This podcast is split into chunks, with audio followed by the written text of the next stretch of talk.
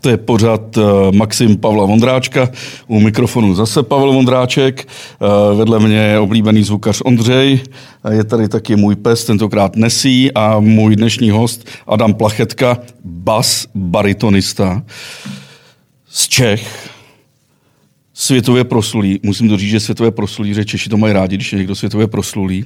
A máme tady taky veltlínské zelené, které uh, Lambek ze Znojemska, které Adam přinesl, protože pít se musí, zvláště v téhle době. Ahoj, Adame. Ahoj.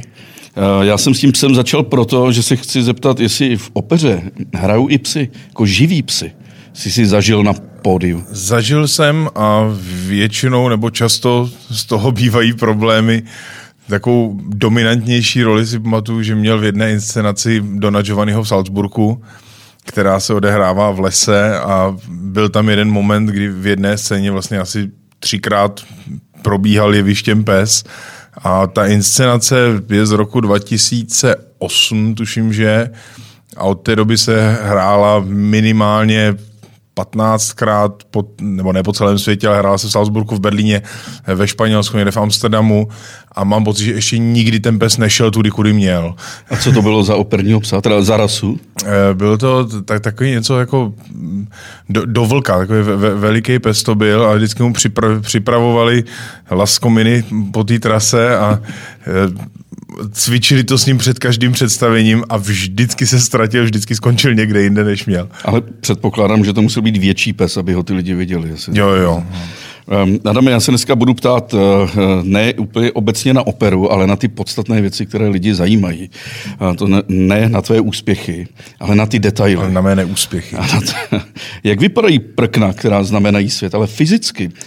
Jsou to dubový, jasanový, smrkový, je na nich nějaká koberec? No, tak eh, konstrukční vlastnosti prken upřímně neznám. Eh, každý jeviště je trochu jiný. Eh, některý třeba konstrukčně už má v sobě i točnu, jiný má tu točnu externí v úvozovkách, že se do něj jakoby utápí, nebo dokonce se musí postavit přímo na něj, že ta scéna potom je výš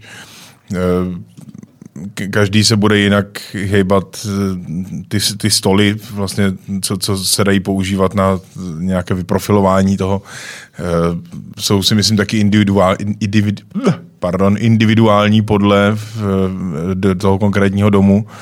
A my se vlastně s tím hrubým jevištěm ani tak často nesetkáváme, protože buď je na něm položen baletizol, nebo je na něm položený nějaký koberec, ať už černý, nebo výtvarně patřící do inscenace a vlastně ta prkna nám zůstávají tak trochu utajena. Eh, Adam byl dneska v Českém rozhlase, kde se mluví eh, takzvaná Český rozhlas Ček, jako je BBC English, tak tady můžeme se bavit naprosto eh, po našem.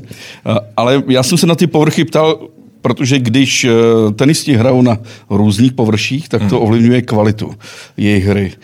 A ovlivňuje kvalitu tvýho zpěvu jeviště, jestli je velké nebo malé, hluboké? Neovlivňuje to kvalitu zpěvu, ale ovlivňuje to akustiku a tím pádem to ovlivňuje vnímání mýho zpěvu z pohledu diváka. Že když je, zažil jsem inscenaci, kde si hlavní protagonista tolik stěžoval na to, že byl na jevišti koberec, ale jakože pod kobercem si představte vlastně něco, co by si člověk ani nevšiml, že koberec je. Je to vlastně kompaktní materiál, který by stejně ten zvuk měl odrážet, ale trošku ho požíral a jeden z těch hlavních protagonistů si tak dlouho stěžoval, až museli ten koberec strhnout a vlastně to, co bylo na koberci, přemalovávali přímo na jeviště nebo na tu šikmu, takže naštěstí to nebylo přímo na jevišti, ale museli pomalovat dřevěnou šikmu, aby se ta akustika zlepšila. To já ho, Adame, naprosto chápu, protože když si tě pouštím do sluchátek nebo doma do beden, tak jsou pořádně vohulím a mám z toho ten zážitek. A když jsem na tobě byl ve Wiener Staatsoper, uh, zpíval si, myslím, v nápoji lásky uh, mastičkáře Dulka Máru, tak mě překvapilo, že nikdo z vás neřval, že jste zpívali téměř potichu a já jsem měl pořád pocit, že si tě musím zesílit volume doprava. Jo? No, tak eh, Tak by to taky být nemělo, ale je fakt, že ušima no, normálního posluchače, co, co chodí na koncerty po půl roku, tak pochopitelně ta klasika je usedlejší a ještě jste seděli vlastně velmi blízkou orchestru a vepředu v tom parteru to vždycky bývá tak, že ten orchestr je slyšet víc než jeviště, nebo proporčně víc, protože je blíž. Ne, to je pravda, ale možná je to taky tím, že moderní člověk už nemá tak citlivé ucho Určitě. jako člověk v dobách, kdy vzniká opera třeba před těmi tři, Rozhodně a, lety. a hlavně tehdy, i když ta opera vznikala, tak se hrálo na úplně jiné nástroje a e, jinou technikou a orchestry byly o mnoho tižší, než jsou dneska. Adame, uh, bariton, bas bariton a bas. Ty jsi bas bariton. Já jsem takový like, tak si to představuju, že to je takový hybrid mezi basou a houslema. O co eh, vlastně v tom bas baritonu jde? Tak jde o to, já jsem, já jsem to na začátku používal jako takovou bezpečnostní záchranou brzdu, aby mě nikdo nemohl nutit do baritonových rolí. Už přišlo cinkání, pardon.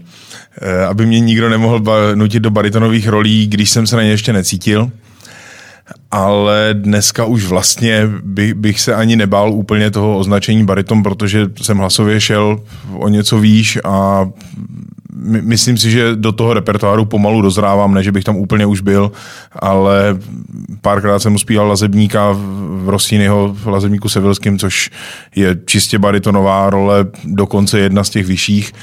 A už to taky jde, takže dneska už tak jako lavíru mezi baritonem a basbaritonem, ale přesně jak si říkal, ten basbariton je něco mezi basem a baritonem, to znamená, vlastně, jakoby, kdy, když bych měl říct, ono to ani není viola mezi houslema a violončelem, ale je to hlas, co může mít buď víc baritonových nebo víc basových kvalit a podle toho obsáhne různé části těch oborů. Adam, když jsme poprvé spolu dělali rozhovor, to bylo v maximu před 12 lety, tak se byl krásný hubený chlap a líbil se s redakčním ženám i redakčním semigejům i gejům. Nejsi sice pořád krásný, ale už nejsi hubený. A posunul se tvůj hlas, když jsi trochu jako zmužnil? Tak teď eh, upřímně si myslím, že to nahlas už v těchto intenzích vliv nemá a jako vlastně spíš mě zlomila ta koronavirová situace, že sedím na chalupě a zajímavý je, že vlastně pořád něco dělám. Udělal jsem dost práce na zahradě, ve Vinohradu, ve sklepě, všude možně, ale je to taková práce, kde člověk spíš něco nosí a toho kardia tam není až tolik. A k tomu samozřejmě se ráda zvedá konzumace, když je dobrá společnost, samozřejmě venku s rouškou a s odstupem. A te, tak teda teď, teďka jsem narostl do pěvečtějších rozměrů, než, než jsem doufal, že se kdy stane a pomalu bych s tím něco dělal, ale řekl bych, že pravda bude někde uprostřed, že když jsem přibral, tak já nevím, 10 kilo z toho úplně nejvysportovanějšího Jasně, to. módu, tak eh, mám pocit, že se mi začalo líp opírat, líp dechat, protože ta bránice je taková jakoby rozvolněnější. Je, je, to, je to u všeho takhle. Nástrojaři třeba houslisti nemůžou posilovat, protože ve chvíli, kdy má člověk svaly, tak jsou ty ruce pomalejší. Takže jako řekl bych, že ne, není to tak, že by se nedalo sportovat, určitě se dá sportovat, určitě se dá být ve formě a je to lepší, než vypadat tak, jak vypadám teď aktuálně já. Vypadáš ale, dobře, Adame, ale... ale na druhou stranu když si to tělo tak nějak jako rozvolní, tak se to projeví na tom zpěvu a člověk tolik netlačí a ne, nejede tolik na fyzično, ale spíš na rezonanci a na nosnost v tom prostoru. Já mám jednu oblíbenou operní zpěvačku, která se mi líbí nejen tím, jak zpívá, ale jak vypadá. Tvoje kolegyně z Vídeňské opery, Anna Netrbko. Ona už asi není jenom. To, no, ta, ta, ta tam byla spíš tak jako papírově, než by tam opravdu Jasně, je to taková megastar, ale eh, čím eh, postupoval její věk, tím víc se trochu mohutněla. A když jsem viděl před dvěma lety eh, v Salzburgu, tak už byla opravdu jako velká jako samice. Tak jsem si poslechl její nahrávky a jsou krásné. Jako kdyby, mm. jako, kdyby to byl takový teplý tak, a vřelejší hlas. Než je to, byla hubená. Je to věc eh, u zpěvaček, je to i věc dětí třeba, že děti mají vliv na zakulacení toho hlasu, dodají většinou hlasu víc barvy a celkově i u chlapů s věkem prostě ten hlas se nějak vyvíjí a když se vyvíjí správně, tak se mu dostává víc eh, alikvotů, víc rezonancí a zní barevněji. Takže to na, na jednu stranu by to asi přišlo i bez změny postavy, na druhou stranu určitě ne tolik a je, je otázka vždycky, co, co člověk chce, jak se cítí a s čím se mu dobře pracuje. Já upřímně teďka bych nějakou rozběhanou inscenaci třeba dělat nechtěl. Zároveň je pravda, že s věkem se dospívá k jiným rolím a dá, dá se i na tom jevišti jinak fungovat, takže je, je to vždycky o pocitu a zároveň je to o tom, že lidi se na nás i koukají, takže člověk nechce, aby si odnesli pouze audio zážitek bez vizuálna. Adame, teď taková nekorektní otázka mě napadla, když jsme se bavili o té barevnosti hlasu, tak máme i barevnost pleti. Někteří herci, když hrajou třeba Otela, tak se musí jako natřít, aby vypadali, že jsou černí.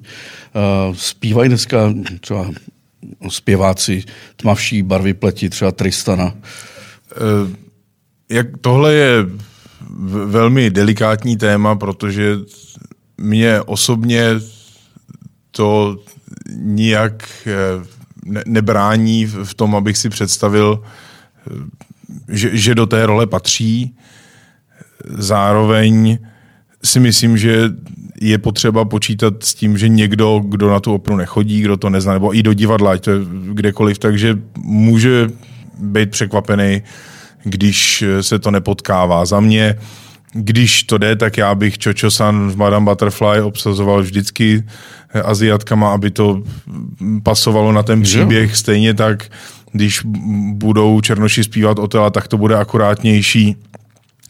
Jak se k tomu stavět v případě, jestli se teda jako, jestli si dávat tmavý make-up nebo ne, někoho to uráží. Já upřímně na tom jakoby nic tak hroznýho nevidím, ale respektuju to, že ně, ně, pro někoho to může být špatně a ne, nevidím problém v, v tom, když se naopak Černoch nebo Aziat pustí do role, která byla psána pro bělochy, protože prostě žijeme v jiném světě, v jiné situaci, ale zároveň se setkávám s tím, že když jsme dělali s Larrym Brownleem, který je jeden z lidí, co to zaspívají nejlíp na světě dneska, ne, ne, ne úplně nejlíp, jsme dělali Lazebníka před rokem. A častý komentář po představení, když někdo byl, říká, to bylo zajímavé, že ten hraby byl Černoch zrovna. Tak jako ano, když se na to podívám optikou toho, je to středověký španělský šlechtic, no tak asi se počítalo s nějakým výzorem. Na druhou stranu, když se ta inscenace posune někam jinam, tak se to, na to už může narazit, může se s tím pracovat, může se pracovat s náma, se všema, jako s, s charakterema e, konkrétníma. Jasně a i když to je klasická inscenace, tak si myslím, že to je prostě umělecká licence, že když mám člověka, který to zaspívá nejlíp, tak by to měl zpívat úplně no jedno, jakou barvu má. Adame, vrátíme se trochu přízemněji. Ty jsi zpíval na mnoha scénách od eh, New Yorku, Laskaly, Vídeň, Paříž, Londýn, Tokio. Takže to znáš dobře, ale jak je to na té opační straně v tom hledišti?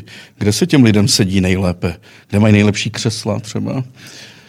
Uf, No, těžko říct. Většinou v tomhle bývají komfortnější moderní sály, logicky, že seradla, co líp vypadají, nejsou nutně vždycky seradla, na kterých se líp sedí. A že ve Vídni jsem se pořád vrtěl, na mě to bylo tvrdé. Hmm, a tam zrovna bych řekl, že jako to ještě může být z těch pohodlnějších.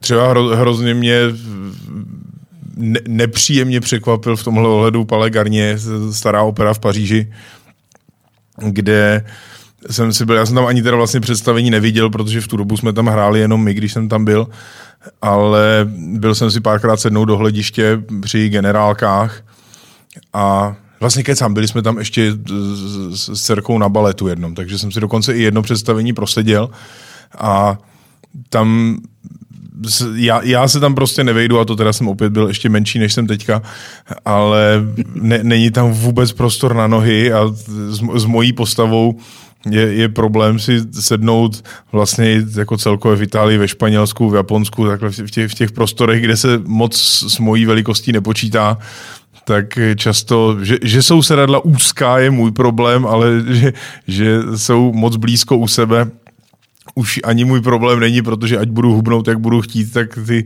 holeně a stehna mi pořád zůstanou a stejně se tam budu těžko skládat. Takže diváci ve velkých operních scénách můžou zažívat to, co ty v letadle třeba. Přesně tak. A proto lítáš biznisem, nebo? E, tak nejenom proto. No. Hlavně proto, že je to lepší. Eh, koukal jsem uh, Metropolitní opera, kde si zpíval. Tam jsou jednotlivý patra pojmenovaný a jedno se jmenuje Family Circle a druhý Dress Circle. Hmm. Co to znamená, že tam můžou děti, celé rodiny? Já si myslím, že to, to, to je jako tradiční pojmenování v tom americkém systému. Myslím si, že i anglickým dokonce, jako vůbec anglicky mluvící svět, že to takhle má. A Family Circle je prostě tradičně ta, ten nejvyšší balkon, tak my tomu říkáme galerie, galerie, potažmo druhá galerie, podle toho, kolik jich tam je.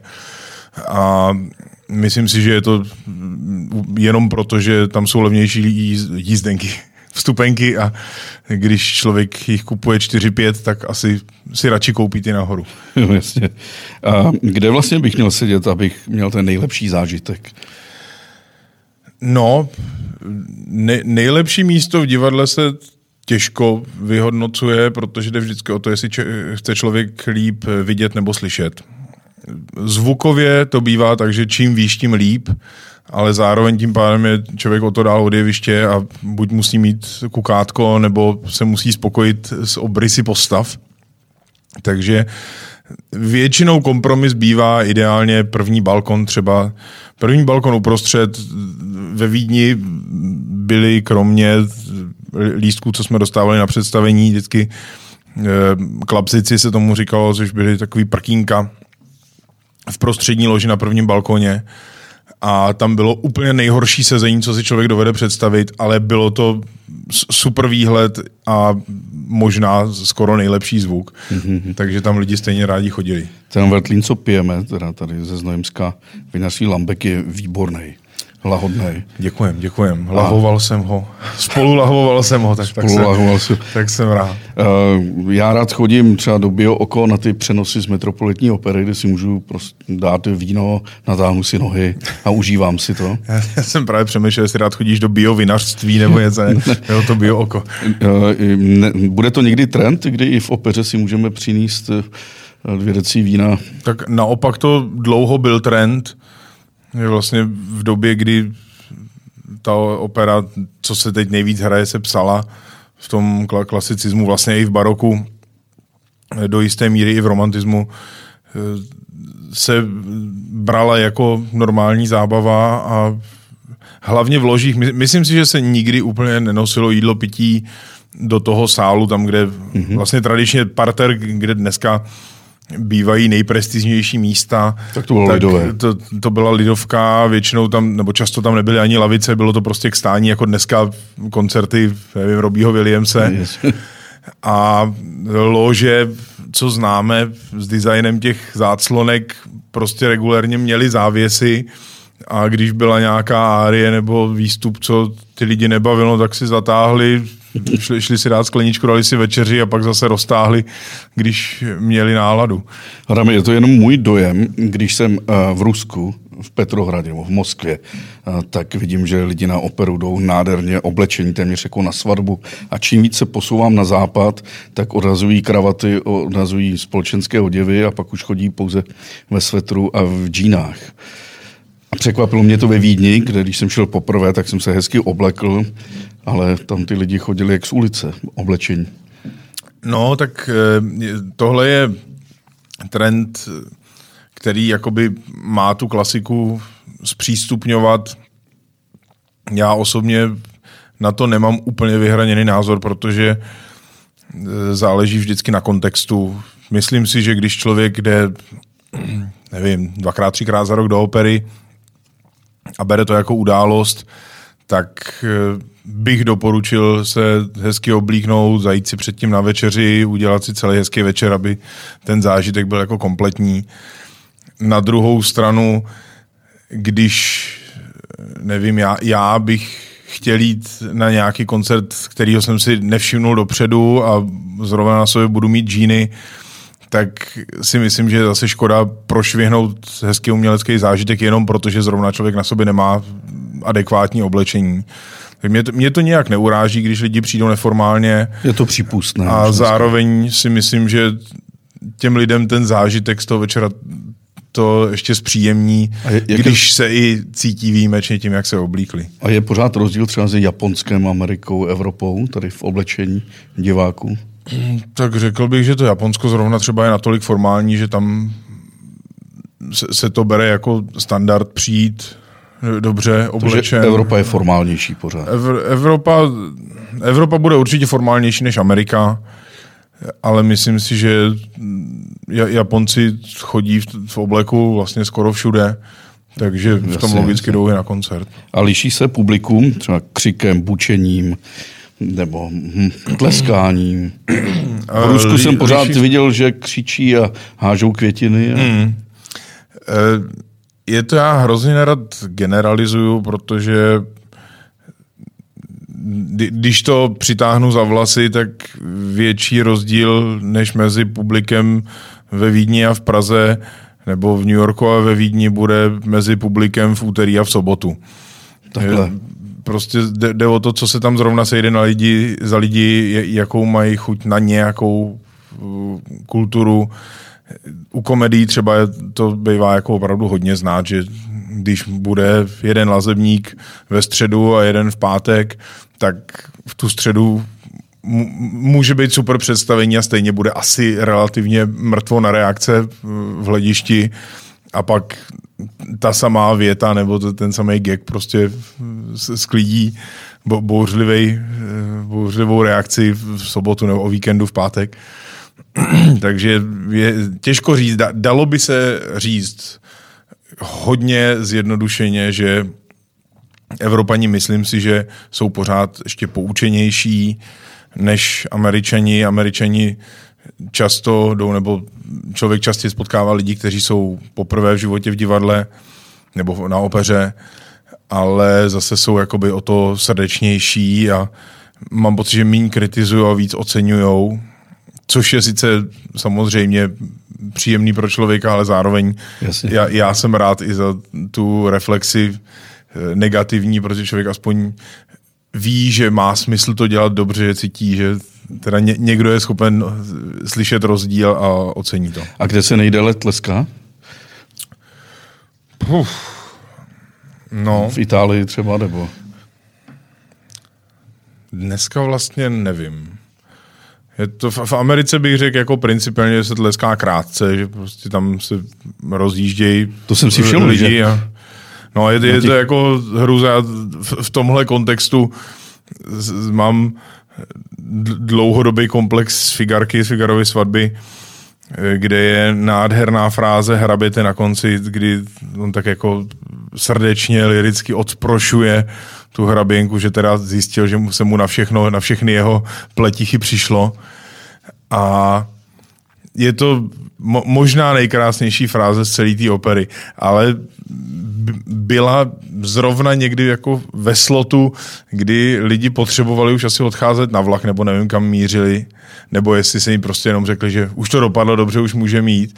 A vždycky, každý představení, prostě ta nejkrásnější fráze byla narušená tím, že začaly bouchat sedačky a lidi vyklízeli sál, 20 lidí třeba se zvedlo a odcházelo. Já jsem si to všiml na těch přenosech, že na závěr představení oni zatleskají jednou a jde se dál. Tady ček, tleskáme no. čtyřikrát, pětkrát, šestkrát, je vyvoláváme herce na to. Adame, pak je tady jedna taková otázka, nemusíš na ně odpovídat, jo? taková jako intimní. Když hmm. zpívá rokový zpěvák, zpívá sám a dopředu. Ale vy, operní zpěváci, zpíváte k sobě, hmm. zpíváte duety. Uh, jde někdy cítit třeba i ten druhý zpěvák? Předtím měl třeba česnečku? Eh, já si myslím, že rozumní zpěváci si nedávají česnečku před představením. V, v ideálním případě ne. Jako my, myslím si, že tohle je z, zrovna velmi okrajový problém, jestli jsem se s ním vůbec někdy setkal. Takže jsou tam i neokrajové problémy. No, tak jako spí, spíš mu, mu, může být někdy problém ve, ve zvuku, když, když má člověk hodně hlasitého partnera. A já, já jsem zažil jednou s kolegyní, která teda jako je naprosto neuvěřitelná, to je taková malá hubeňoučka, e, panínka a je to nejhlasitější hlas, co jsem kdy slyšel. Dělali jsme spolu inscenaci ve Vídni, kde jsme měli přecházet ještě s, s několika lidmi před ní v její pauze, že teda ona zpívala, zpívala, pak chvíli mlčela, my jsme měli přeběhnout na druhou stranu a pak ona se zpívala. A jedno představení, ten kolega, co šel první, eh, šel trochu pomaleji a já jsem na začátku té další fráze zůstal ještě před ní a opravdu jsem dva dny neslyšel vůbec nic na jedno ucho. Takže to, to, ty, ty decibely dovedou kousnout, ale zároveň tohle to by byla jediná příhoda, co můžu na to téma vyprávět a myslím si, že kdo bude hrát rok, tak takhle odchází po každém koncertě.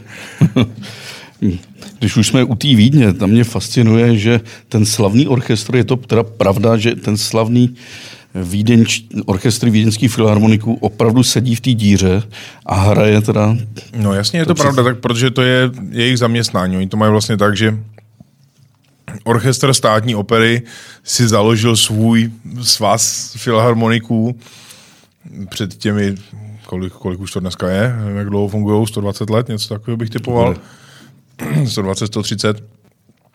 A začali vlastně ve volném čase koncertovat, takže jakoby jejich zaměstnání je Staatsopen Orchester ve Vídeňské státní opeře a jako extra ti vybraní, nebo respektive ti, ti vyzkoušení hrajou ještě koncerty. Vlastně člověk musí odehrát, teď si nejsem jistý, jestli to je dva nebo tři roky v divadle, aby se potom mohlo hlasovat, jestli ho přijmou i mezi filharmoniky. Protože u nás to tak není, že by hráči České filharmonie si sedli do opery a dolů do díry. Není to tak a v tomhle kontextu u orchestru tohohle renomé si myslím, že to je celosvětově výjimka a zároveň je to na tom orchestru strašně vidět. Mně, mně se ta kombinace jako moc líbí. Jednak je to luxus pro nás zpívat s takovýmhle orchestrem a jednak oni potom fungují mnohem flexibilněji na těch koncertech. Adame, my vidíme, když jsme v tom jevišti, tak vidíme vás na hledišti. A co se děje potom, když třeba ti skončí eh, tvoje vystoupení, árie a jdeš za kulisy, za oponu, co se tam děje? Eh, teď myslíš v průběhu představení? V průběhu představení. Nebo? Můžeš jít k sobě do šatny? Nebo... Můžu jít k sobě, záleží na, na, naprosto stoprocentně na tom, eh, jak, jaký je moje další směřování v průběhu toho kousku. Kdy, když vím, že mám 15-20 minut pauzu, tak jdu do šatny a buď se natáhnu, nebo jestli je to něco třeba, když to je záskok, tak člověk asi se nikde moc nepovaluje a spíš se pročítá noty, kouká, na co si má vzpomenout v příští scéně. Když to je něco, co dělám často, co znám eh, v úvozovkách pospátku, tak eh, si třeba jdu odpočinout, nebo si dojdu pro vodu do kantýny, nebo se bavím někde s kolegama. Hrozně záleží na tom, jaká to je situace. Vždycky je potřeba si napřed vyřídit povinnosti, to znamená zjistit, jestli mám v pohodě make případně se nechat pře, přepudrovat, ověřit si, že nemám převlek, nebo ujistit se, že jsem připravený ve všem na ten další výstup, co přijde, vědět, kdy ten další výstup přijde a zbytek času mám pro sebe. Jaký to je, když se převlíkáš do různých kostýmů a ty už jsou třeba možná i několik desítek let staré a různě voní? tak oni se čistějí, ono to jako ne, ne, není to tak hrozný, jak by si to člověk mohl představit. Já, mě, mě se tam jako hrozně líbí naopak ta tradice, já si to užívám, když mám kostým po někom, koho jsem třeba poslouchal jako student na nahrávkách. Eh, na druhou stranu při mých rozměrech se to tak často nestává, většinou spíš se mi i do starých inscenací došívá no, no, no, nový model. Hele, a, a, můžu si, nebo zažil si, že by si zpěváci šli zakouřit ven? Když mají těch 20 minut čas? Jo. Dřív to byl jako taky, nevím, 30 let zpátky, 40 let zpátky si myslím, že to byl normální standard, že se kouřilo i v kantýně. Ve Vídni dokonce se přestalo v kantýně kouřit až tuhle sezónu, že ještě v loni pořád Tam byla normálně kuřácká sekce. Dokonce, když jsem před těmi deseti lety přišel, tak tam teprve instalovali dveře, co to oddělovali. Takže bývala zakouřená celá kantýna. A potom teda to bylo dlouho, takže tam byly šoupačky a toho smradu bylo o něco míň. A teď teda jsem vlastně v říjnu jsem zaskakoval v Donu Pasquálovi ve Vídni a přišel jsem tam a říkám, kde, kde jsou dveře? Říkám, no tady už se nekouří. Takže je to velmi, velmi no, nový vývoj věcí a znám kolegy, co i teď hlavně většinou v německém repertoáru, takový ty dramatický hlasy, že prostě se jdou osvěžit mezi scénama a, a no, jedno, dvě si prásknou. Říkal mi kolega Kovanda, že on má zkušenost z Plzně s některými plzeňskými operáky v těch 90. letech a to byli většinou největší kaliči a huliči. Ti jsou listi. Naopak zbormistr prej byl vzor zdravý, ve zdravém těle zdravý duch a to kouření nemá vliv na ten, na hlasivky? Rozhodně má. A já z toho důvodu jsem s tím přestal. Já jsem tak jako vlastně na, na střední škole pár let jsem kouřil relativně dost a ve chvíli, kdy jsem se začal tomu zpěvu trošku seriózněji věnovat a brát to vážně, tak jsem musel uznat, že je, je, je to jinak s tím a bez toho a vy, vykašlal jsem se na to. Do, dokonce teď jsem jako v úplně nejúžasnějším stavu, že zpětně jsem se k tomu vždycky jako aspoň náhrazově rád vracel, když jsem měl volno a když jsem věděl, že si jako můžu popustit úzdu. A pak jsem vynechal, tak jakože třeba rok jsem vůbec nekouřil, nebo dva roky jsem vůbec nekouřil. A pak jsem zase měl jako pauzu a hrozně natěšeně jsem vběhnul do trafiky, koupil jsem si krabičku, zapálil jsem si a vůbec mi to nechutnalo. Pak jsem to zkoušel ještě jednou a, a, a zase nic, takže teď nekouřím a zároveň nemám pocit, že bych si něco musel upírat, protože ne, to prostě dobře. nechci, což je paráda. Adame, co se děje po práci? V některých zemích, třeba v Japonsku nebo v Anglii, je zvykem jít do baru a, a společně se picnout se svým šéfem. U vás to asi tak není, ne? Že byste po představení sešli tak, s eh, dirigentem. Na, naopak záleží hrozně na tom, co, co se sejde za lidi na tom představení. A my, myslím si, že naopak u nás to je i důvod, proč většině bojuju s váhou, že spíš ten eh, režim dne je tak jako převrácený na ruby, že člověk naopak po tom představení, když před představením se nechce přejídat, aby ne, nebyl, aby nefuněl na jevišti eh, a aby se mu dobře zpívalo, tak pak teda skončí třeba zrovna v té Americe, kde se začíná většinou později, co ještě jsou delší přestávky, tak Giovanni Figarka většinou se dá dostat ven, nevím, půl dvanáctá a v tu chvíli teprve člověk jako teda si chce dát tu večeři, kterou, na kterou se těšil od oběda vlastně od nějaký jedné hodiny, kdy, kdy si dali jenom něco, něco málo, aby odtáhnul představení a ten výdej energie přece jenom jako zase je docela solidní. Takže na, mezi 11. a 12. přichází chvíle, kdy si, si jdeme sednout a dáme si véču, člověk si k tomu dá nějaký pivo nebo tak a přece jenom ty kalorie, potvůrky se sbírají. A je, je, je to životní styl, který ne, není potřeba samozřejmě a dá, dá se to v pohodě dělat bez toho, ale zároveň k tomu tak nějak patří. Mě hrozně pobavilo, teďka nevím, kdo to Alice Cooper nebo někdo, eh, byl v Top Gearu a Clarkson se ho ptal, eh, co teda jako, jak to dělá jako po těch těch, jestli eh, tolik těch rockerů je na tom zdravotně špatně nebo umírá kvůli tomu, že teda jako to k tomu patří a že, mm-hmm. že to bez toho nejde a říká, no tak jako No ne, že by to bez toho nešlo, že na těch koncertech je taková energie, že když prostě spadne opona v Madison Square Garden, tak jako člověk ne, nemá úplně potřebu jít hrát ping-pong. Jo.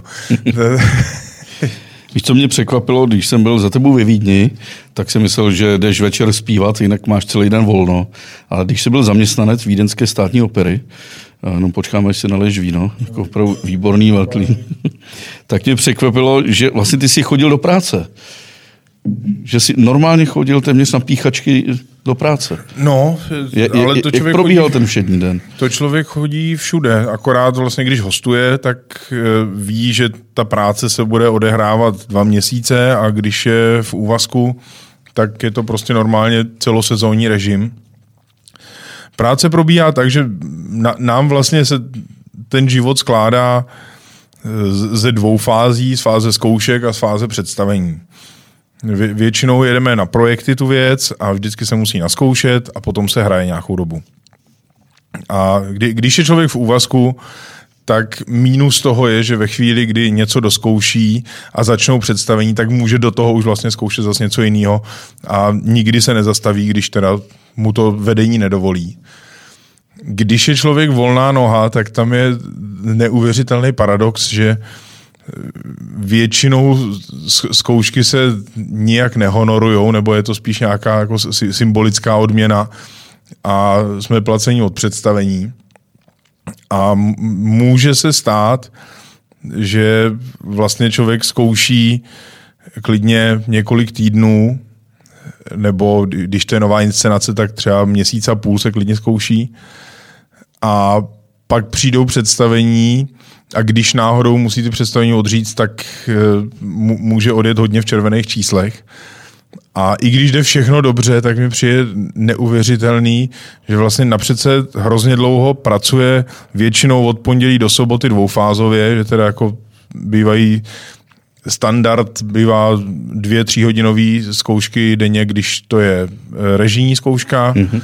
Když jsou hudební, tak to bývá míň, ale vě, většinou 10, 13, vídeňský model 10, 13, 17, 20 nebo 11, 14, 18, 21, dvakrát tři hodiny s nějakou eh, odpolední pauzou eh, člověk stráví v divadle a to tam je 6 dní v týdnu zadarmo a pak najednou se to přehoupne do té fáze představení, kde jde do práce dvakrát, třikrát za týden na 4 hodiny a najednou za to zase začne dostávat peníze, takže vlastně ale ty jsi teď v tom šťastném období, kdy jsi na volné noze, jsi placený pouze za představení, takže sice nemáš peníze, ale máš čas. Přesně. No, tak ono, ono, ono to tak není, že, že, že by neměl peníze a měl čas. E, naopak vlastně ta volná noha většinou, kdy, když teda zrovna ne, nepanuje pandemie, tak se vyplatí víc, ale te, teď je to teď je to všechno jinak zase. A jak vypadal všední den operního zpěváka ve Vídni? Kolik si musel ráno odpíchnout? E, nikdy ne před desátou. Vlastně jako první zkoušky začne, může být zkouška kostýmu předtím, když je třeba potřeba, tak jakože na devátou zavolají na, na zkoušku kostýmu.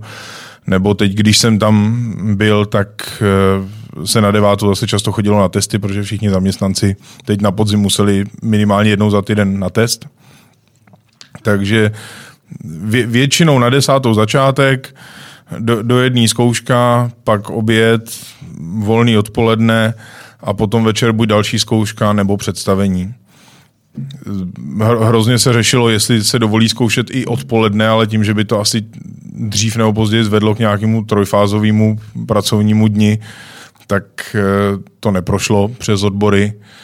A myslím si, že je to dobře, protože to už by člověk na tom představení ze sebe pořádně nic nedostal. Tak to je docela řehole. Teda. To, je, to je pořád lepší být novinář na volné noze. Adame, nemůžu nepoložit otázku z roku 2009 z Maxima. To byla otázka Honzy Strmisky. Je to píčoviná komerční sračka z minulosti. Myslel tím operu. To není uh, otázka. Uh, otázka byla, změ, změnilo se nějak vnímání opery? Jo, patří to stále do muzea, tak to zněla ta otázka. Jestli se změnilo vnímání kolegy Strmisky, nevím a netroufám si odhadovat. Eh, a zároveň si nemyslím, že to reálně platilo už v roce 2009 a nemyslím si, že to platí dneska. Když se to dělá dobře, tak to do muzea nepatří a myslím si, že naším úkolem je produkce koncipovat takovým způsobem, aby byli kompetitivní eh, s, s jiným divadlem rozhodně, ale ideálně i s kinem, což si myslím, že se daří a dneska to vizuálno je hodně důležitý v opeře a dbá se na to projekce a všechno možný dává vlastně téměř neomezené možnosti tomu, jak ta produkce může vypadat. Jediný limit jsou finance, které bohužel často nejsou, ale my, myslím si, že je, je to forma, která rozhodně je živá, má lidem co říct a je, jediný, co mě mrzí, je, že má stigma právě toho, že patří do muzea, i když to tak vůbec není. Pardon, ta, ta otázka pokračovala dál. Může operní zpěvák balit mladý holky stejně úspěšně jako roková hvězda? Asi záleží na tom, jaký je operní zpěvák a jako roková hvězda. Kdy, když budou oba top, tak si myslím, že rozhodně to, to bude jinak. A vůbec jako vlastně ta opera je taková distingovanější, nažehlenější, udržuje si trošku odstup, takže za, za, za nás to úplně jako ne, neplatí a nikdy jsem to tak neměl většinou, když náhodou po představení čeká nějaká mladice na, na podpis, tak to do, doprovodí průpovídkou, prosím vás, podepsal byste mi to, ona babička vám hrozně fandí. Takže u, u nás faninky rekrutují eh, z, trošku jiných věkových segmentů, ale zároveň si myslím, že eh, to ne, není jenom forma pro starce a mě dělá hroznou radost, že u nás třeba vídám hodně lidí mladých na, na koncertech a věřím, že se daří překonávat právě to kliše, že se na operu nemusí chodit, protože to je o ničem. Adame, když je mi smutno, tak chci být ještě víc smutno, tak se na YouTube pustím Birgit Nielsen, švédská sopranistka, hmm. když zpívá v Tristanovi to Todeslied, ona tam jenom stojí a překrásně zpívá. A dneska se ta opera úplně posunula, už nevystačíte s tím, že stojíte a zpíváte, ale už musíte být i herci. A mě vždycky zajímalo, jestli když už se pohybujete, jestli můžeš ještě ovládat ten hlas, tak soustředit se na tom, když ještě hraješ. Tak hra, hraní si myslím, že by vůbec nemělo při, přijít na přetřes jako problém, protože pro mě, prostě já to, to říkám už dlouho, to se opakuju, pro mě operák je činoherec, co umí zpívat. Myslím si, že to hraní je základ a že bez toho to prostě nejde. Může samozřejmě to hraní vypadat různě.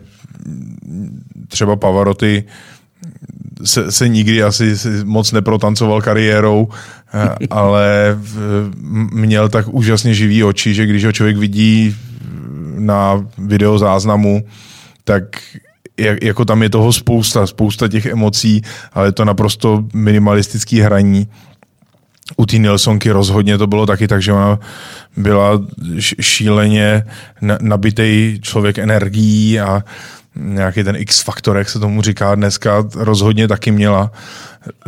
Z těch, co ještě zpívají, si myslím, že kdo, kdo ho zná, tak by to by s tím souhlasil u Dominga.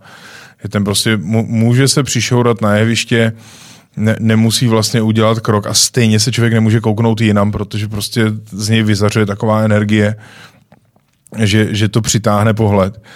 Takže jako za mě akrobacie je fajn a je dobře, že se do toho jakoby dostává, protože kor mladí, co, co dostávají v, dnešní svě, v dnešním světě operním hodně příležitostí, tak to prostě ještě utáhnou. A dá se to, sám vidím ten posun u sebe, kdy jsem ve 20 mohl šermovat oběma rukama a padat z ventilátorů a dělat vlastně úplně všechno. Dneska rád udělám všechno pro tu inscenaci, ale už se na to dívám optikou toho, jestli to něco přinese z dílnosti toho, co dělám, anebo jestli je to jenom proto, abych ukázal, že umím zpívat na hlavě. A e, věřím, že to všechno jde čím je člověk starší, tak samozřejmě jako všude jinde se, se musí ohlížet i na sebe a na nějaké svoje fyzické limity, ale skombinovat se to dá a myslím, že tam se právě jakoby dneska taky odlišuje trošku ta kvalita. Se říká, že jako vlastně lidi, co zpívají dneska na vrchu, na vrcholu, takže by se tam dřív vůbec nedostali což do jisté míry může být pravda, ale je to proto, že právě se víc hledí na tu komplexnost, nejenom na to, kdo má nejlepší hlas, ale i kdo dobře vypadá, kdo zvládne to představení nejlíp prodat i po nějaký citový stránce a herecký stránce. A je pro tebe jako basbaritonistu nějaká opera opravdu náročná fyzicky? No, jako jejich eh, relativně záleží na produkci. Třeba jako Figarka kdy, když se bude dělat, nebo Giovanni, kdy, když se bude dělat na krev, tak eh, pamatuju, když se právě dělal poprvé ten Giovanni, co jsem mluvil o tom psovi na začátku, tak to dělal Chris Maltman a Erwin Schrott a ty oba chodili každý den do fitka a dřeli na to, aby to utáhli, protože tam dělali z chyby kliky, různě vyseli ze stromu, pobíhali tam po nerovném terénu točny. A jako jsou inscenace, kde opravdu, na, na který bych si dneska už netroufnul. A myslím si, že je to víc o inscenaci, než o titulu, upřímně. Mě zaujalo, jak jsi říkal Figarka, já znám ještě Jovák a Prodanku. Jsou ještě nějaký zkratky podobný? E, z hromada. Třeba?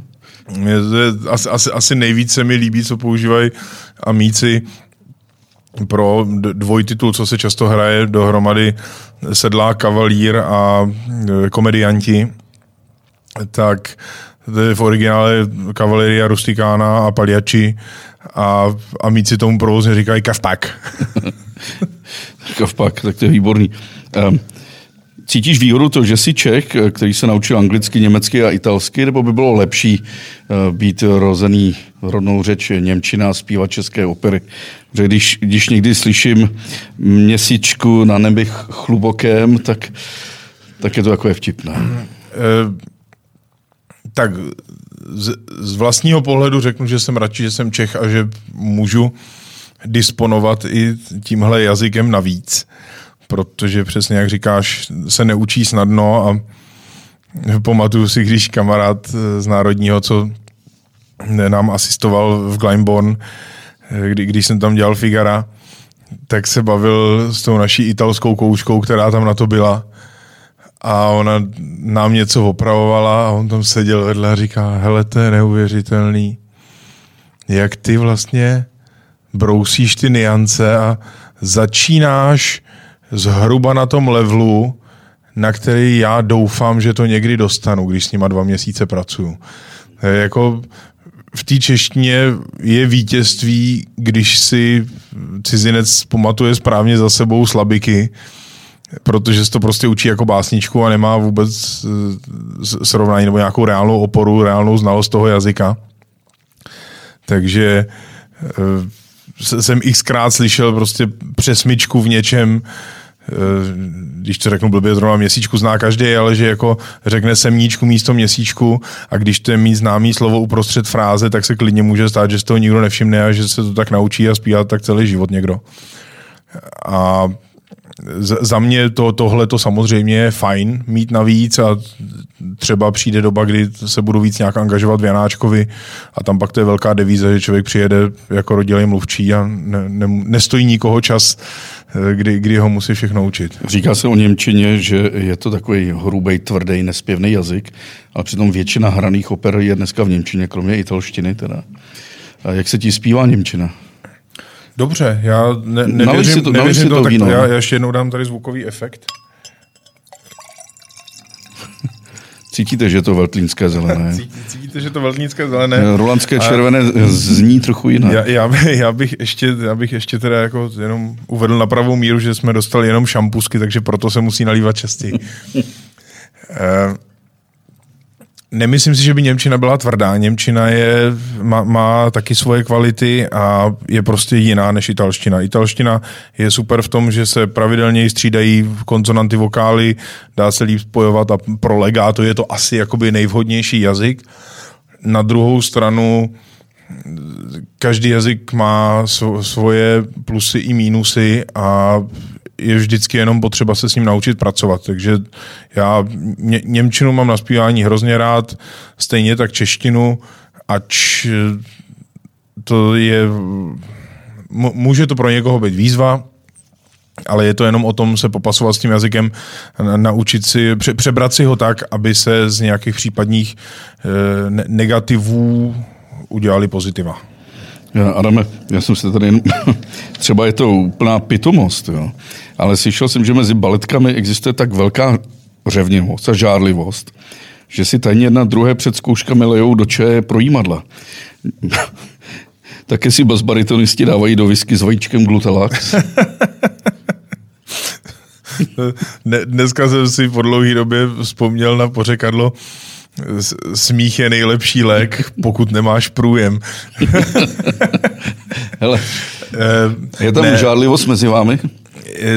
Někde možná je a dřív asi byla větší, ale já musím říct, že s tím vlastně pořádně nemám zkušenost a že s většinou kolegů jsem strašně za dobře a kamarádíme se, trávíme spolu čas, když se vidíme i mimo práci a jako na, naopak jako to mě na tom hrozně těší, že máme fajn kolektiv a já osobně, když slyším někoho zpívat dobře, tak z toho nemám strach, ale mám z toho radost, protože si myslím, že těch jeviště je tolik, že naplníte všechny dobrýma zpěvákama stejně nepůjde a pro, pro, prostor, prostoru je víc než materiálu a naopak jsem rád, když si něco můžu poslechnout tak, jak bych to chtěl slyšet. A říkám, řekli jsme si, že nebudeme zobecňovat tak, gener, tak jednu generalizaci.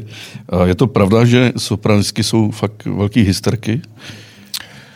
Uh, velká generalizace, může to tak být, říká se, že prostě ty vyšší hlasy celkově u mužů i u žen tím, že jsou exponovanější, takže Eh, můžou přivážně, při, přinášet určitou nervozitu sebou, ale... Počkej, tvoje žena je, je taky operní zpěvačka, ona je sopraniska. Ano, ano. Tak nebudeme odpovídat asi, ne? Ne, na, naopak, ne, ta, ta, ta, ta naštěstí vůbec.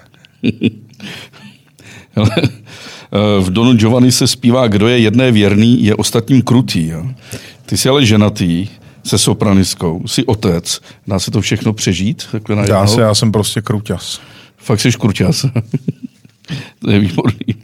Co se stane, když zapomeneš eh, slova v duetu?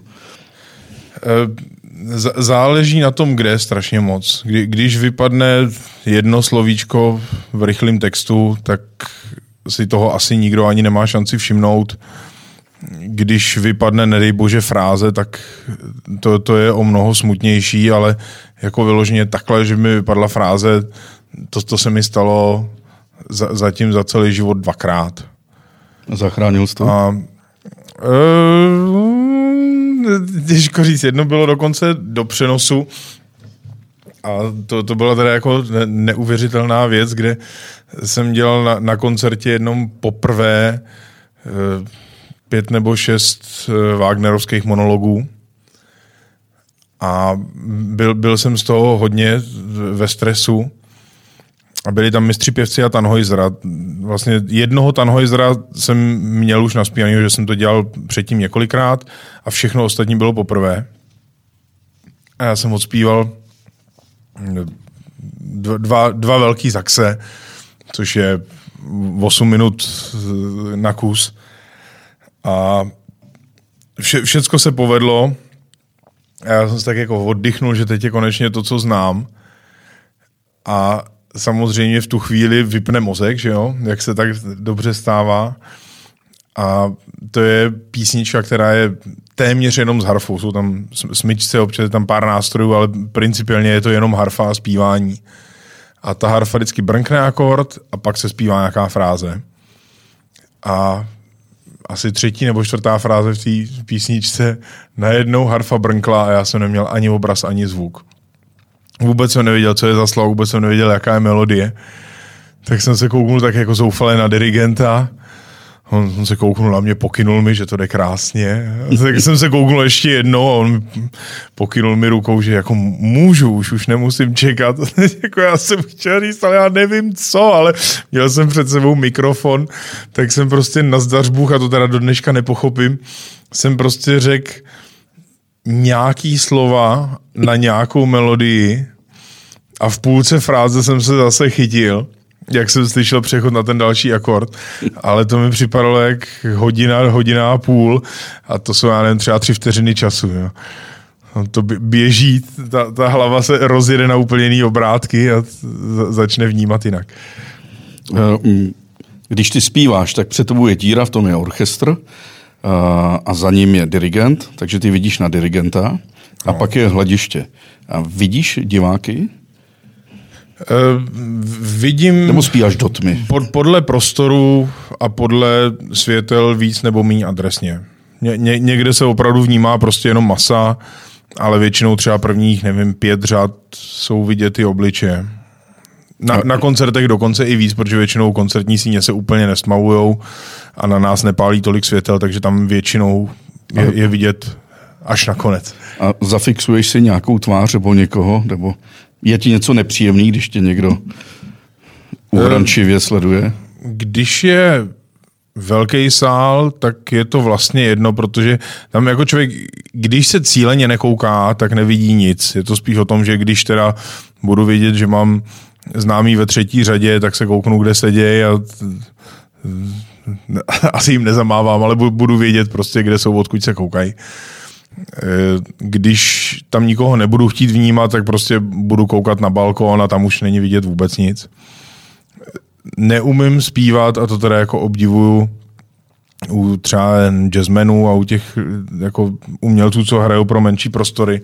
Když mám náhodou nějaký koncert, třeba jakože soukromý pro, nevím, 100-200 lidí, tak to je najednou šíleně jakoby osobní a je, je to pro mě hrozně těžký podat ten samý výkon, když vím, že tam kouká někdo, nebo ne, nedej bože, když člověk vidí, že teda jako je to e, předehra k nějakému rautu a, a člověk vidí, že teda jako je tam nějaký znuděný obličej, který už se fakt těší, až bude ten chlebíček a až tohle to skončí. tak to jako to příjemný není, ale naštěstí se to nestává až tak často. Nejen operou je člověk živ, ale tím chlebíčkem. Stalo se ti v dětství, že ti třeba rodiče říkali, Arámku, zaspívej, přijela tetička? ne, vůbec. Já, se, já jsem to takhle jako malý Mozart na hraní jsem nebyl. já jsem sice zpíval ve sboru a hrál jsem na nějaký nástroje, ale nikdy jsem nebyl cvičená opička naštěstí. Naspíváš víc času než třeba Mick Jagger za představení? Jeho koncerty trvají hodinu a půl, dvě hodiny. Těžko. Jako ne, nej, nejdelší da, dalece ro, role, co, co mě může potkat a co zároveň je snad nejdelší role vůbec, je Hans Sachs v Mistrech pěvcích a ten má něco přes dvě hodiny zpívání, ale standard bych řekl, že v Belkantu nebo v těch jakoby kratších operách trošku to bude někde mezi tři čtvrtě hodinou, hodinou. Třeba Dalibor je úplně kraťas, tam vlastně ten král má dvě a to je jakoby nejhlavnější baritonová role, co tam je a obsazuje se vždycky prvním oborem, je to taková jako vlastně čestná role taky zase, že je to ten král, takže jako je, je to prestižní role, ale má dvě árie, jednu scénu okolo toho a v tom prvním jednání vlastně pořád sedí na trůně a občas něco řekne. Ale to podle mě, jestli má dohromady nevím, 25-20 minut, tak je hodně. Adame, ve fotbalu mm, jsou podstatní trenéři a někteří hráči říkají, po tím se mi skvěle hrálo, po tím ne. Jak je to u dirigentů? Máš některých vítr? Je to úplně stejně. Vítr ani nemám úplně, spíš s někým pracuji, radši s někým míň. Ale je, je to jako je to zajímavá symbioza v tom, že ten dirigent vede a dobrý dirigent vede tak, že vlastně zároveň následuje. Takže se na sebe člověk reaguje navzájem a jako pro, pro mě známka dobrýho dirigenta je, že se na něj vlastně skoro nemusím dívat, že vím, že si věříme a že bude tam, kde čekám, že bude. Já mám oblíbený od Daniel Barenboim a na to teda můžu oči nechat. To je tak jako krásný člověk. No, tak jako to je určitě jeden z největších muzikantů 20. století. Vůbec hlavně, jako já, já s ním eh, měl vždycky, kdy, když jsme se potkali, tak jsem si hrozně užíval zkoušky hlavně.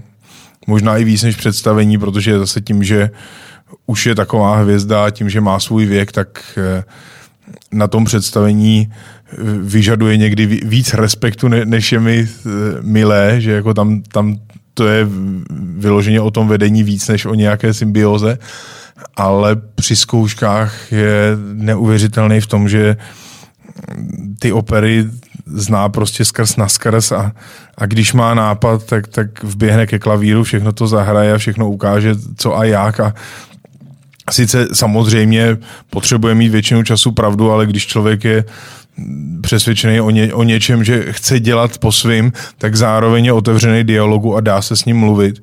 Takže jako co, co do připravování té produkce si myslím, že jsem asi nezažil nikoho lepšího. Tak náčelník má vždycky pravdu. Přesně tak. A ještě k těm dirigentům, když vidím záběry na Claudio Abada, tak to byl pro mě člověk, si já bych měl na gigantický respekt.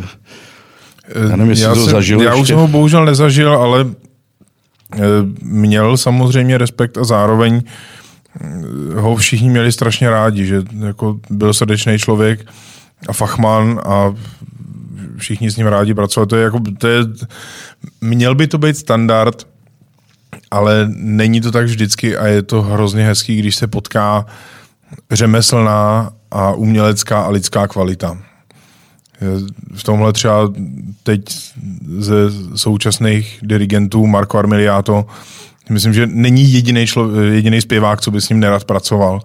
Že on má všechno v malíku, všichni vědí, že on zachrání cokoliv, co se bude dít, co nějak jako půjde trošku bokem, ale zároveň je to kámoš, se kterým právě se jde po představení na tu večeři a povídá se úplně normálně a ví, že ho všichni respektují natolik, že si nemusí na nic hrát a nedělá ze sebe maestra. Tak Už jako to být je... na večeři po představení třeba s Valery Gergievem. to asi nešlo, on by letěl na nějaký další představení zase. A je mezi dirigenty teď nějaká nová velká megastar? Těžko říct, co je nová velká megastar, no, tak jako z těch mladších úplně, nebo jako z těch začínajících, kdo, kdo bude střílet, teď nevím, jestli bych vypíchnul jedno jméno, je, jako, jako mladýho dirigenta megastar bych řekl Janik Nezesegan, který teďka převzal vedení nebo že hudební ředitelství v Metropolitní opeře, ale to zároveň už je 45 naprosto etablovaný a vlastně to, to nejlepší, co teď je v té střední generaci, takže bych ho urážel, kdybych říkal, že je mladá megastar. A Gustavo Dudamel ještě mladší možná, ne? Ten ne, ten bude starší, podle mě. Jako s, s Janikem budou tak nějak na stejno, ale myslím si, že Janik bude o trošku mladší. Hele, máš nabušený kalendář, většinou jsi mi říkal, že máš na několik let dopředu. Teď přišel covid a trochu ti tam škrtl. to je, mi říkal kamarád, výborný vtip, nevtip v létě, jak, to, jak, jak volá agent zpěvákovi, říká, hele, prosím tě, máš u sebe diář? Říká, jo, mám. Tak si vem gumu. kdy, se, kdy se to vrátí do normálu v operním světě?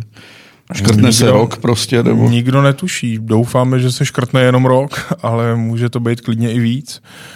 Zá, záleží na vývoji celé té situace a upřímně mě jako nejvíc ničí, jako asi všechny, teda ta nejistota a nemožnost plánování, protože bych radši věděl, že teďka rok si mám dát pauzu a pak zase začít, než to, že najednou to vypadá, že všechno půjde, pak, pak to zase nepůjde, pak to zase půjde, ale vlastně to nakonec nejde. A ještě tím, že fungujeme v mezinárodním kontextu, tak ani ne, nemůžeme nadávat na naši vládu, ale je to prostě e, spousta opatření v různých zemích, co se nějak někdy kopírují, někdy jdou proti sobě a vlastně doladit. Teď mě nejvíc pobavilo za poslední dobu že vlastně mezi posledníma představeníma, co jsem měl ve Vídni, mi volal agent, jestli bych mohl udělat v listopadu Bohemu v Neapoli. A jsem říkal, no tak asi mohl, ale mám mít nějaké představení v Praze, které nejspíš nebudou, takže musím ověřit, jak je aktuální stav věcí. Takže během čtvrtka jsme to všechno vykomunikovali, zjistilo se, že je jistý, že Praha neotevře a že teda to můžu udělat. Domluvili jsme se, že ano. V pátek jsme podepsali smlouvu a v sobotu Itálie zavřela divadla. Takže jako vlastně člověk něco vymyslí a stejně no, to nemusí platit. Spousta oborů zavřelo krám, třeba i aktivistky z mýtů, taky jsem už o nich dlouho neslyšel. To je, to je další komplexní problém, to si myslím, že o, o mýtu a o e, rasách zpěváků v opeře by, by se muselo povídat o mnoho díl na to, abychom se do, dobrali nějakého aspoň trošku komplexního obrazu. Já upřímně v tomhle tom, tím, že znám tu situaci v Americe a vidím, jak se to tady prezentuje, tak jsem trošku na druhým konci toho a ne, nemám úplně rád ty generalizace, že teda jako si stěžují ty, ty, co nikdo nechtěl, protože jako je, je to tak všude a myslím si, že je, je hodně dobře, že se o tom mluví, protože na, na jednu stranu většina žen má nějakou takovouhle zkušenost a je, je fajn, že vědí, že mají nějaký odvol, dovolání a můžou se o tom problému s někým bavit.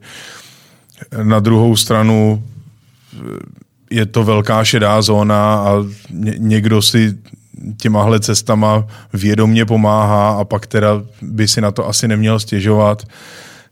Na, na třetí straně je, je to prostě, má, má to tolik vrstev a to, tolik aspektů, že myslím si, že je hodně dobře, že tohleto hnutí vzniklo, protože je to konverzace, kterou by svět měl absolvovat, respektive ji už měl absolvovat dávno a e, to, že je tam teďka nějaká jako overkorekce a že teď vlastně jasně, by to se bere pár lidí, co si to nezaslouží, je taky smutný, ale bohužel to patří k věci a ono teď se o tom musí víc mluvit a pak, pak se to zase trošku ustálí a zastaví se to někde uprostřed a Já to chlapi říkám. budou vědět, že se nemají chovat jako prasata a Já. ženský budou vědět, že si nemají stěžovat na 30 let starý případ. Já to říkám, protože když jsem šel na rozhovor s tebou, tak mi kolegyně říkají, je Adam, na to bych si chtěla pořádně sáhnout. Adame, uh, žebříčky... Je to, promiň, no? jak to k tomu ještě dořeknu, to je totiž věc, kterou z toho většina chlapů vynechává, když se o tom mluví že u nás vůbec není jakoby ten strach z fyzična. No, že já, haptické já, povolání. Já, já třeba, eh, ne, já myslím u nás u chlapů, že já jako ně, někdo si stěžuje na to, že eh, se, se k němu nějaký gay režisér nějak choval. Já mám samozřejmě hromady histor, nebo historek případů, který asi dnešní optikou ne, nebyly vhodný, že se mi staly ale je mi to jedno, protože vím, že to nikam dál nezajde a že když teda mi to začne být hodně nepříjemný, no tak při nejhorším se můžu jednou vohnat a je po řešení problém, je po problému. Ale u těch žen to je tak, že vlastně ty chlapy mají ještě tu fyzickou eh, převahu a opravdu to může být jakoby existenční problém pro ně, jako toho domácího násilí a všeho, všeho tohohle okolo je jako tolik. Člověk to vůbec nevidí a nechce vidět, dokud se, se o to nezačne zajímat. A hrozně jakoby problematický aspekt pro mě toho je v tom, že slušní chlapy se toho bojejí a vlastně to do jistý míry třeba schazují nebo si z toho dělají srandu, protože si říkají tak jako podržím někomu dveře a on mě bude žalovat. Ale ono to tak vůbec není. Oni to jsou úplně jakoby normální věci, které akorát eh, si slušný člověk nedovede představit. Prostě bohužel tahle ta celá akce je kvůli pár debilům, co se neumějí chovat a co nemají respekt k lidem kolem sebe. A nejsmutnější na tom je, že to řeší ty slušný a ty, kvůli kterým se to celý dělá, to smetou právě nějakým jako Nebo pichlavým vtipem dál, ze no. stolu a, a jedou dál tak, jak jeli. No. Poslední dvě otázky. Eh, koukal jsem na žebříček 100 nejhranějších oper. Hmm. Jsou tam tři český.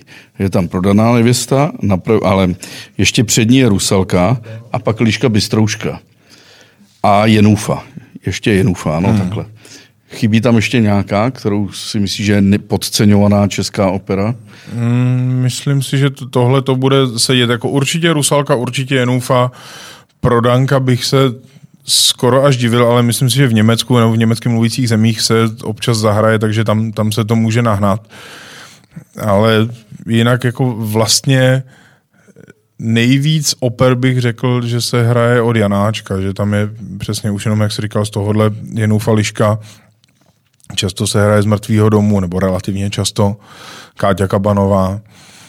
Takže paradoxně, ať si myslím, že u nás víc známe Smetanu Dvořáka, tak oni jsou pro svět těmi autory jedné opery, zatímco Janáček je k vidění častěji. Vznikají stále nové opery?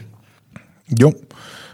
Vznikají a nevím samozřejmě v jaký míře do šuplíku, ale to, co se hraje, tak eh, je zas taková, jako bych řekl, obroda nebo do, doba co, co je k tomu vstřícná, protože eh, je, je jednak chuť po nových věcech a jednak skladatelé najeli zase na lidovější vlnu, abych to tak řekl, že už není slyšet tolik experimentů, ale spíš, když se napíše něco nového, tak to bývá eh, melodický a dobře divácky uchopitelný. Takže mám pocit, že zase to přichází a teď samozřejmě i eh, v kontextu všech možných eh, zrovnoprávnění hlavně v Americe dostávají příležitosti latinskoamerický skladatel, nebo teda i s hispánským pozadím, ne, nebo afroameričani a vlastně jakoby se dostává spousta da- dalších vlivů do, do té formy, což si myslím, že je hrozně zajímavý, protože zase to přinese no, nový barvy a když se to všechno smíchá, tak... Takže se možná dočkáme opravdu mít... melodických, rytmických oper. Myslím si, že už jsme se dokonce dočkali, že jako je, ne, není to samozřejmě vždycky tak, ale spousta toho, co vzniká opravdu teď, teď, ne 10 let zpátky, ne 20 let zpátky, tak už je zase jako divácky vděčný. Co děláš ty teď současně? V současné době? Já v současné době eh, do, dodělávám věci ve sklepě a pomáhám s Vinohradem. A teď hlavně teda jako nej, nejvíc se realizuju na tom, že mám čas se starat o děti. Takže taxikařím, vozím do školy ze školy a snažím se s nima strávit nějaký fajn čas po odpoledních. To, že jsi dobrý otec, to předpokládám, ale vnímal jsem tě jako pivaře a tvůj odchod na Znojemsko, to mě překvapil teda. Já se nevyhraňuju. Já se, já se víceméně v ničem nevyhraňuju. Já mám... Skutečně v ničem? No ale tak jakože o, očima... No, že by kolega Kovanda měl na Nikdy neříkej nikdy. Ale bohužel teda, jak jsme říkali, jsem kruťas. Ne, je to, při, přijde mi spousta těch polarizací v dnešním světě zbytečná.